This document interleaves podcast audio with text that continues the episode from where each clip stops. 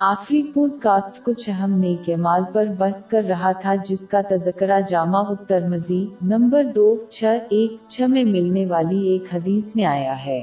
ایک اور چیز جو اس حدیث میں مذکور ہے، کہ اسلام کا مرکزی ستون نماز پڑھ رہا ہے۔ فرض نماز کے قیام کا مطلب ہے، اس کے تمام آداب و ضوابط کو صحیح طریقے سے پورا کرنا۔ یہ ہر مسلمان پر سب سے اہم فرض ہے۔ اور اس کے بغیر دنیا یا آخرت میں کامیابی ناقابل تصویر ہے۔ یہ بات قرآن پاک میں واضح کر دی گئی ہے اور حضور نبی اکرم صلی اللہ علیہ وآلہ وسلم کی احادیث میں واضح کیا گیا ہے۔ جیسا کہ جامعت ترمزی میں پایا جاتا ہے، نمبر دو، چھ، ایک، آٹھ۔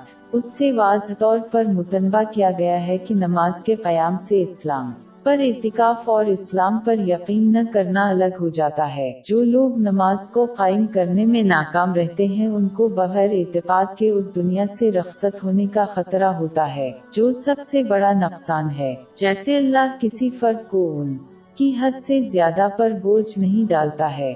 کسی مسلمان کے پاس نماز نہ پڑھنے کا عزم نہیں ہے۔ باب دو آئی دو سو چھیاسی۔ خدا کسی شخص کو اس کی طاقت سے زیادہ تکلیف نہیں دیتا۔ نماز کو نبھانے میں ناکام۔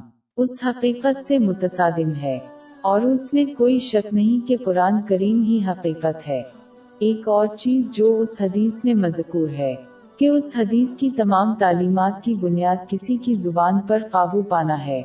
اس سے یہ بات واضح ہو جاتی ہے کہ زبان کو روکنا، زبان کی حفاظت اور اسلام کی مقر کردہ حدود میں رہنا ہر ایک کا بھلائی ہے۔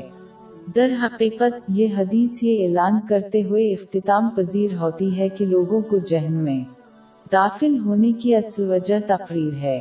اس کی تائید بہت ساری دوسری احادیث نے بھی کی ہے، جیسا کہ جامع الترمزی نمبر دو، تین، ایک، چار میں ملنے والی ایک اس نے متنوع کیا ہے کہ قیامت کے دن ایک شخص کو جہن میں ڈوبنے کا سبب بننے میں صرف ایک ہی غلط لفظ نکلا ہے۔ یہ اس لیے کہ بڑے گناہوں کی اکثریت ان میں تقریر کا آنسر رکھتی ہے۔ اور زیادہ تر معاملات میں کسی کے اعمال کے بجائے کسی کے الفاظ سے گنا کرنا بہت آسان ہے۔ جب کوئی مسلمان اپنی تقریر کو درست کرتا ہے، ان کے سارے عمل درست ہوج جائیں گے۔ لیکن اگر وہ ایسا کرنے میں ناکام رہے ہیں تو وہ صرف ان کی نیکیاں ختم کر دیں گے۔ ان کی بڑی تقریر کے ذریعے نتیجہ افز کرنے کے لیے ایک مسلمان کو صحیح مسلم میں پائی جانے والی ایک حدیث میں دیے گئے مشورے پر عمل کرنا ہوگا۔ نمبر ایک سات چھ مطلب وہ یا تو اچھے الفاظ بولی یا خاموش رہیں۔